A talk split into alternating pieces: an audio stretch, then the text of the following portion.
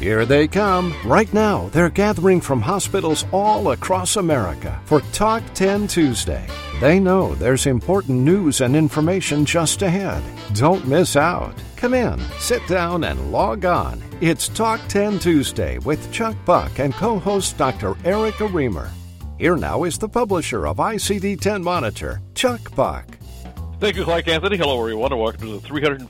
54th edition of Talk 10 Tuesday. And joining me this morning is my co host, Dr. Erica Remer. Dr. Remer is the founder and the president of Erica Remer MD Incorporated. And good morning, Erica. Hey, I'm really looking forward to our broadcast this morning. I am too. Good morning, Chuck, and hello, everybody. Our lead story this morning is about sepsis. You're going to offer your insights on how to view sepsis 3. That's right. I'm going to give my opinion on United Healthcare's decision and some tips on how to approach sepsis. I am really looking forward to your reporting on Sepsis 3. Thank you. Thank you. I'm looking forward to hearing Lori Johnson report on latest developments with acute flaccid myelitis, AFM. It's rare, but a serious condition. And with Super Bowl coming up uh, this coming Sunday, a lot of attention is being focused on head injuries. Lori will be reporting on the consequences of chronic traumatic encephalopathy, CTE. Tomorrow is CTE Awareness Day. We're looking forward to that. In the meantime, returning to Talk 10 Tuesday following a long absence is the legendary HIM National Authority, Rose Dunn. We have much news to report during today's 354th edition of Talk 10 Tuesday, and we begin with the ICD 10 National Correspondent, Tim Powell. He's at the news desk. The Talk 10 Tuesday news desk is sponsored by ICD University, inviting you to subscribe to the 2019 ICD 10 Monitor webcast series 40 ICD 10 educational webcasts for one low price. Buy for yourself or buy for your team. For details, call 800 252 1578, extension 2. Here now is Tim Powell. So I'm looking at a public service announcement that says Medicare fee for service public provider enrollment data Bullet point, this data was last refreshed on October 31st of 2018. Bullet point, the next data refresh is tentatively scheduled for January of 2019. What happens when the government shuts down? What happens when the government partially shuts down? There are long and short term impacts, there are lingering impacts. We just ended the longest shutdown in federal government history, and another deadline is looming. During a temporary shutdown, essential government services continue while non essential services are stopped. What are essential government services? The government defines essential services as being services by whomever rendered and whether rendered to the government or to any other person, the interruption of which would endanger the life, health, or personal safety of the whole or part of the population. There's a lot of interpretation here. Social Security checks will go out. Medicare claims would almost certainly be paid, but could be deemed non essential. Enrollment services are not usually deemed uh, are usually deemed as non-essential. If someone qualifies for Medicare but can't enroll during a shutdown and waits to go to the hospital and dies from lack of care, are enrollment services essential or non-essential? My personal views is they're essential. You could argue under EMTALA that hospitals would have to provide care for this type of patient. Should people that qualify for Medicare but can't enroll during a shutdown take the risk that Medicare will backdate their eligibility? After a month of being shut down, my other question on lingering impacts is how long it will take non essential services to catch up after the shutdown. Imagine if you stopped going to work for a month, what would the backlog on your desk look like? And business runs on data, and healthcare is a business. Included in non essential are data healthcare services that we've come to rely on. Here's just a partial list of data that was held up during the government shutdown hospital compare data sets, nursing home compare data sets, renal dialysis compare data sets, updates to the National Provider Identifier database, Part B provider data, Medicare Advantage enrollment data, fee for service enrollment data, Obamacare enrollment data. In terms of the lingering impacts, what is the impact on healthcare providers and suppliers that didn't get updated data? It's difficult to say. What is the financial impact on the healthcare industry from having missed that data for this period of time? And what is the lingering impact from having missed the data on a moving forward basis? Who's to say? And with that, I guess that we can just hope that we avoid these shutdowns as they hit uh, the healthcare industry. And with that, back to you, Chuck. Thanks, Tim, very much. That was Tim Powell. Tim is a compliance expert and an ICD 10 Monitor National Correspondent. It's Tuesday, it's January 29th, and you're listening to the 354th edition of Talk 10 Tuesday. Stand by.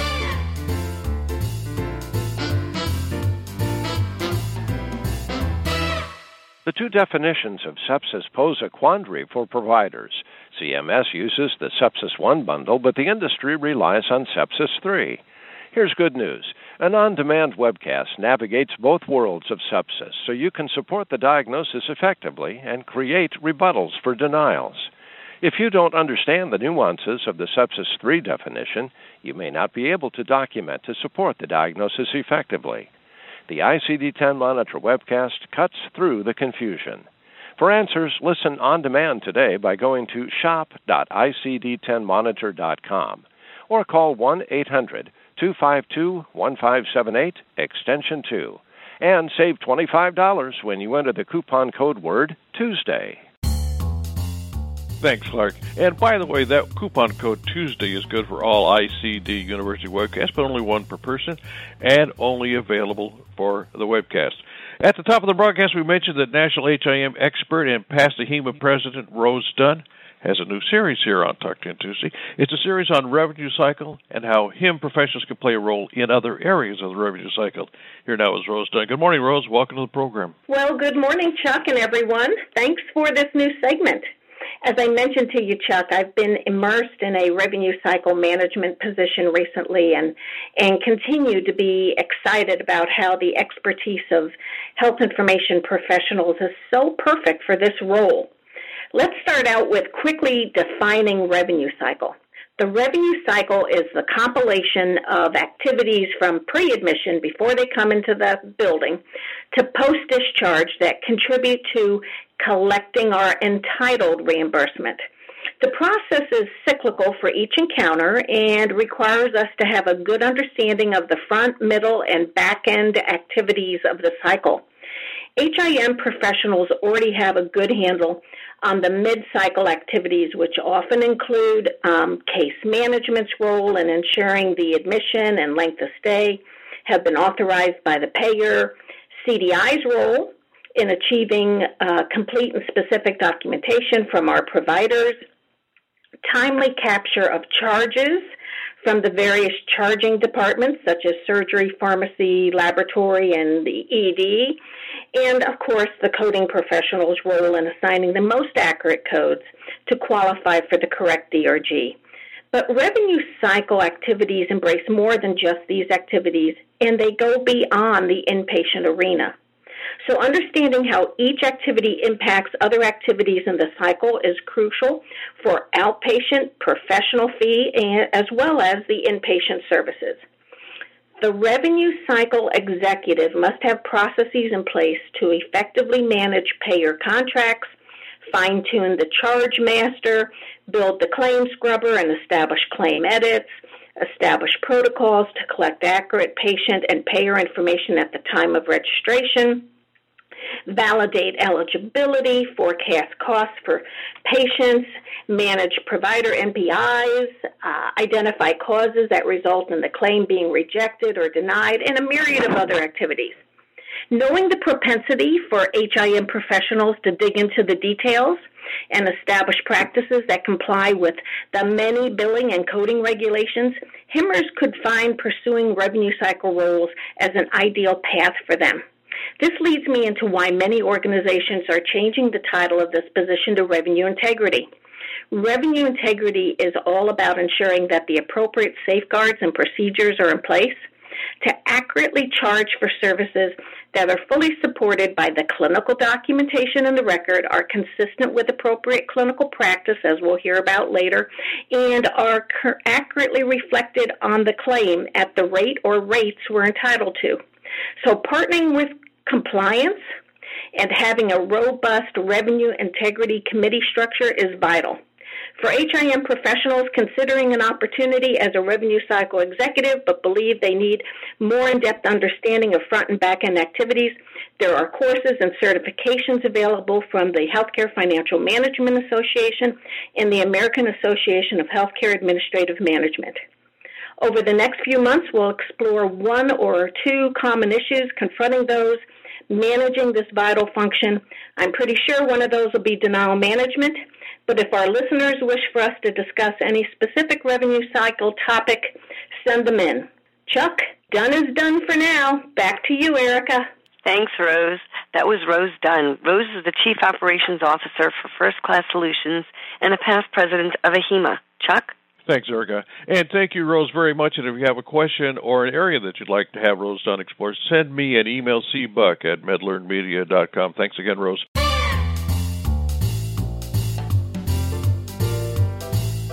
Returning this morning with our Talk 10 Tuesday coding report is Lori Johnson. Good morning, Lori. Lori, you've got a couple of important stories to report this morning. I do. We're catching up on AFM and CTE.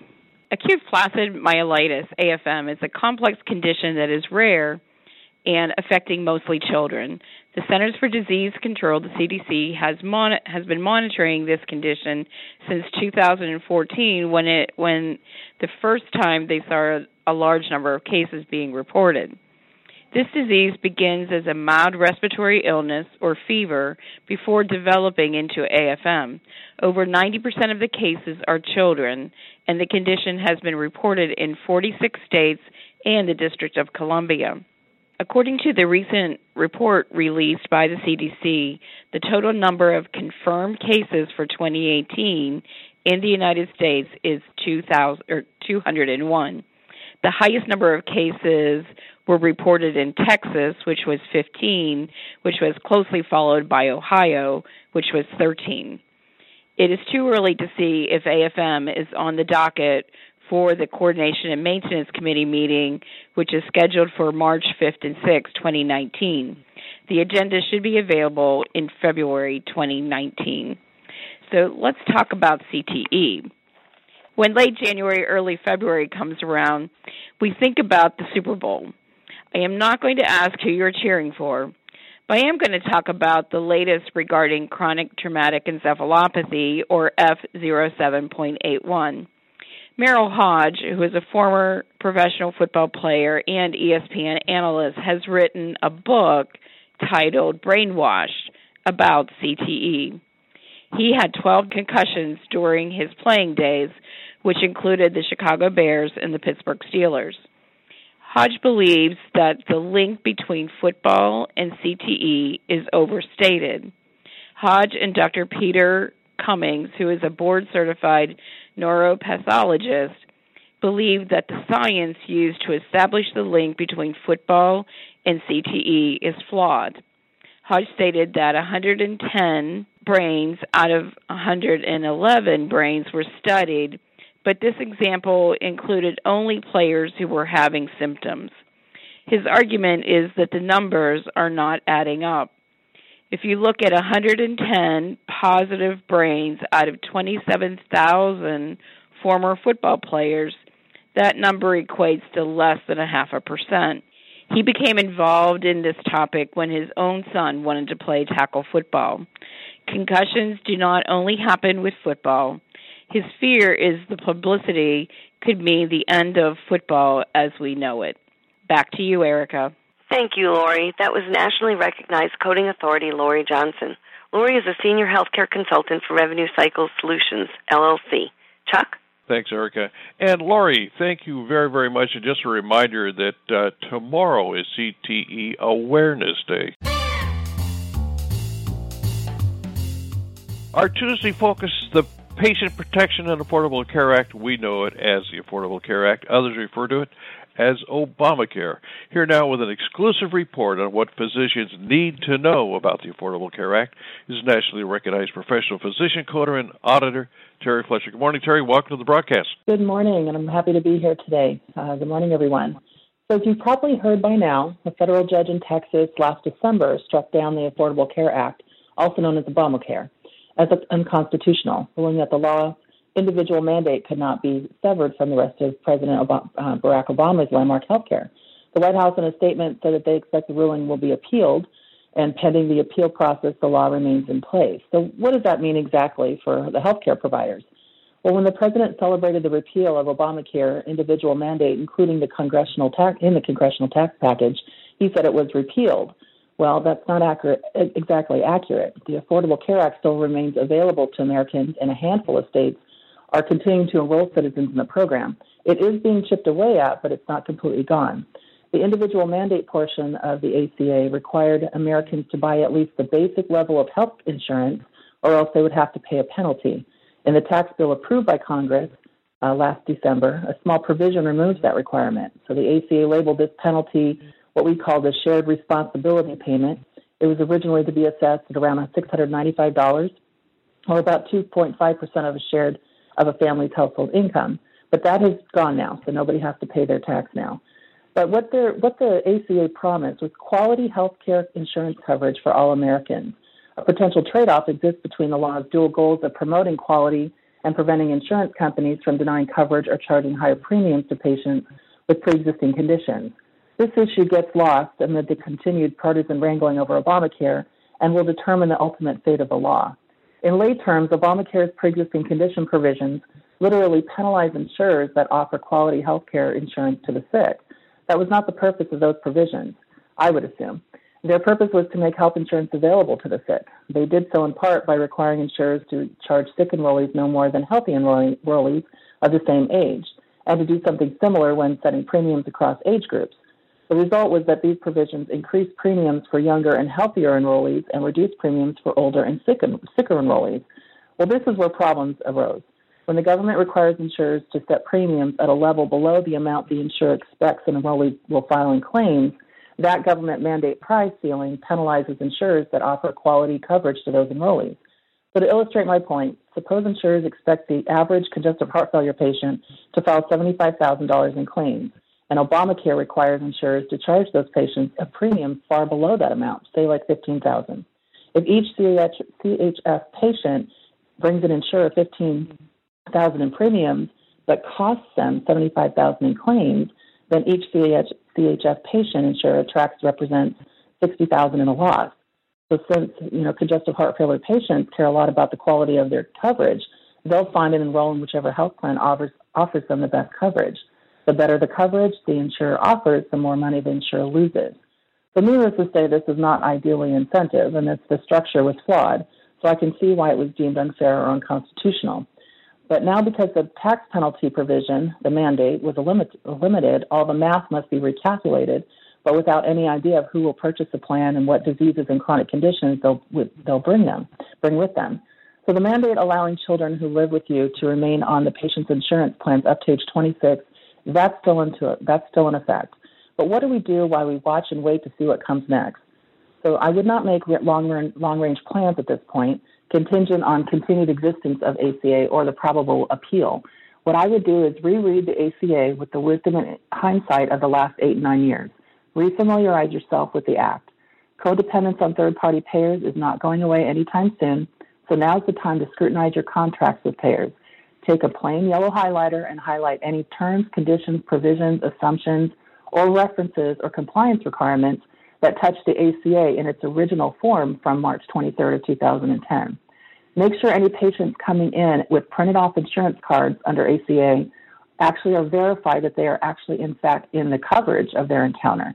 They may not have paid their premium yet, but were able to print off a card. Obviously, there are flaws and concerns of both sides of the ACA ruling, but going forward, here's what I would hope our government will clarify in the coming days. And pretty much everything is contingent on these three things exactly what services and conditions will be covered by insurers and what at what rate of payment, what won't be reimbursed by insurers, and how many covered insured lives uh, to expect by age, gender, zip code, and existing known conditions, known diagnosis codes.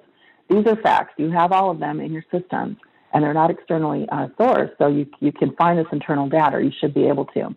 Insurers aren't the only ones eligible for what if contingencies built into contracts. Providers have far more leverage than they even realize far more than they ever had pushed on before. But if they don't realize it, they don't know what to ask for instead of the boilerplate language. So your negotiations within your contracts, this is a business, not politics. It's really time to reassess what you're collecting based on the language in your insurance contracts as the ACA continues to be chipped away at. So as providers, is this something you can do while you watch and wait what comes next? Are you ready to do it? Or is your practice potentially taking a risk due to no action at all? It's up to you. Good luck. Back to you, Erica. Thanks, Terry. That was Terry Fletcher. Terry is a nationally recognized professional physician coding consultant, educator, and auditor. Chuck? Thanks, Erica. And thank you again, Terry, very much. And you can read Terry's exclusive reporting on the Affordable Care Act in today's edition of the ICD 10 Monitor News. And now it's time for one of our popular segments here on Talk 10 Tuesday. It's called Talk Back. And once again, here's Dr. Erica Remer with our lead story on Sepsis 3. Thanks, Chuck. I'm finishing up a targeted sepsis project, and I wanted to share with you some of what I learned. Earlier this month, United Healthcare announced that they were going to be using Sepsis 3 criteria.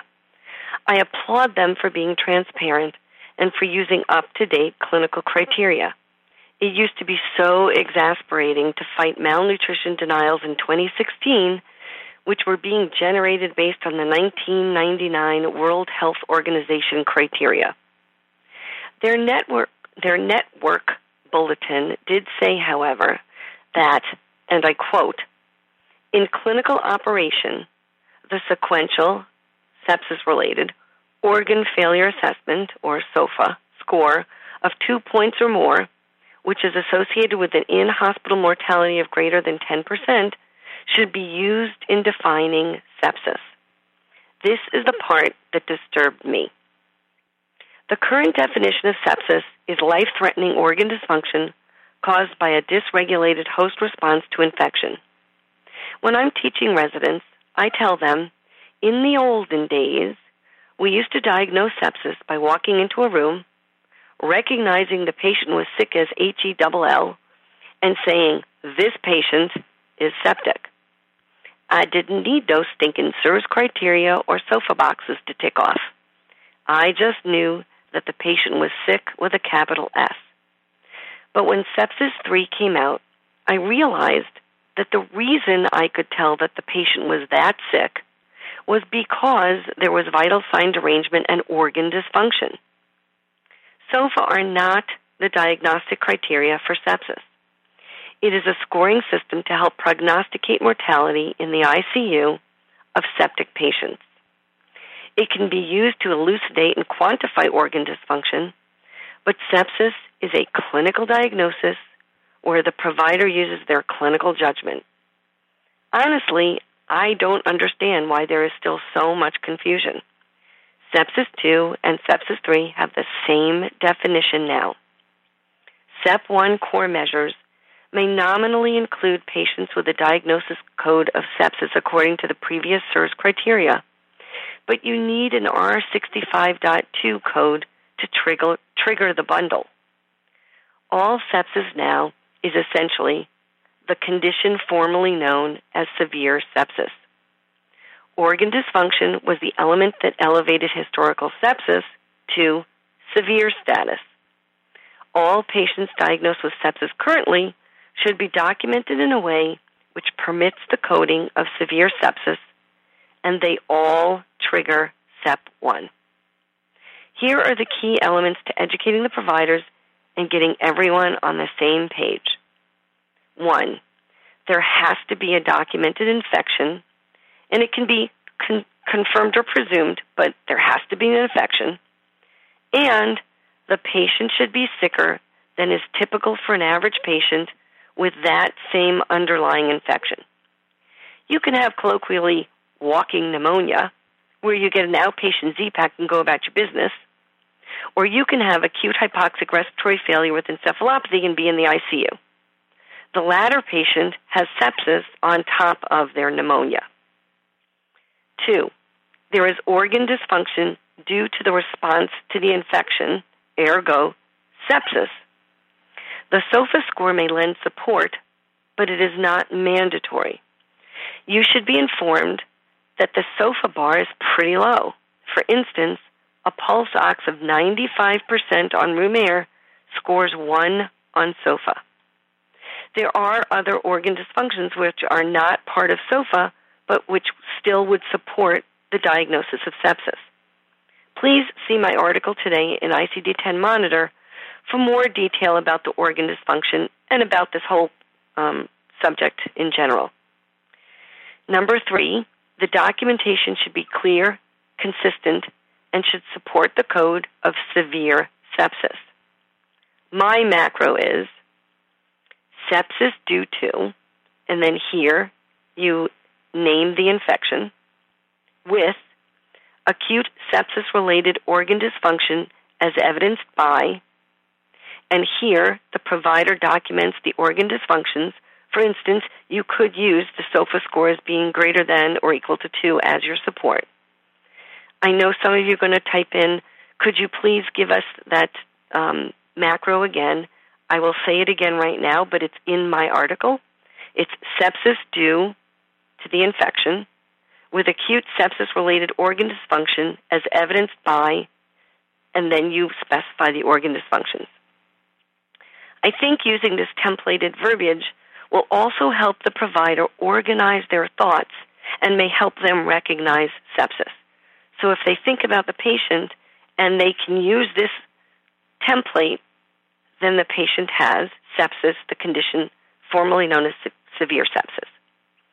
And then the fourth thing is the core measures have to be addressed for every patient with sepsis now because they all either have R6520, severe sepsis without septic shock, or R6521, septic shock, and therefore all septic patients now trigger core measures. Additionally, have your providers avoid sepsis adjacent verbiage like impending sepsis, sepsis like syndrome, met sepsis criteria, or started sepsis protocol without an explicit diagnosis of sepsis. If the patient has an infection from which they are sicker than the average patient, they have acute organ dysfunction, and the provider documents sepsis, and the payer denies the diagnosis, fight it. You may want to be proactive and do a second level review of sepsis cases to make sure your providers and coders are getting this right. If you need another set of eyes, have your consultant do a targeted review. Remember, though, the proper diagnosis of sepsis isn't for DRG assignment or to improve quality metrics. It is to save lives. But you are entitled to get credit for seeing sick patients and to be appropriately compensated. Chuck? Thank you, Erica, very much. What an outstanding report that was. And a reminder be sure to read Erica's reporting on Sepsis 3 in today's edition of the ICD 10 Monitor e News. We've asked our panelists to stick around for a couple of questions. Erica, Karen had written earlier, do you have any information on when CMS will be adopting Sepsis 3 criteria? I wish I did. And um, the day that CMS wants to make me a helpful consultant and uh, change the process and make things better and more efficient and more sensible and more practical, I'm on board. So let them know. But uh, I do not know when sepsis 3 is going to become the CMS criteria. For now, I think you need to stick with what you what you, you've been using. And by the way, you can read uh, Dr. Remer's excellent reporting on sepsis 3.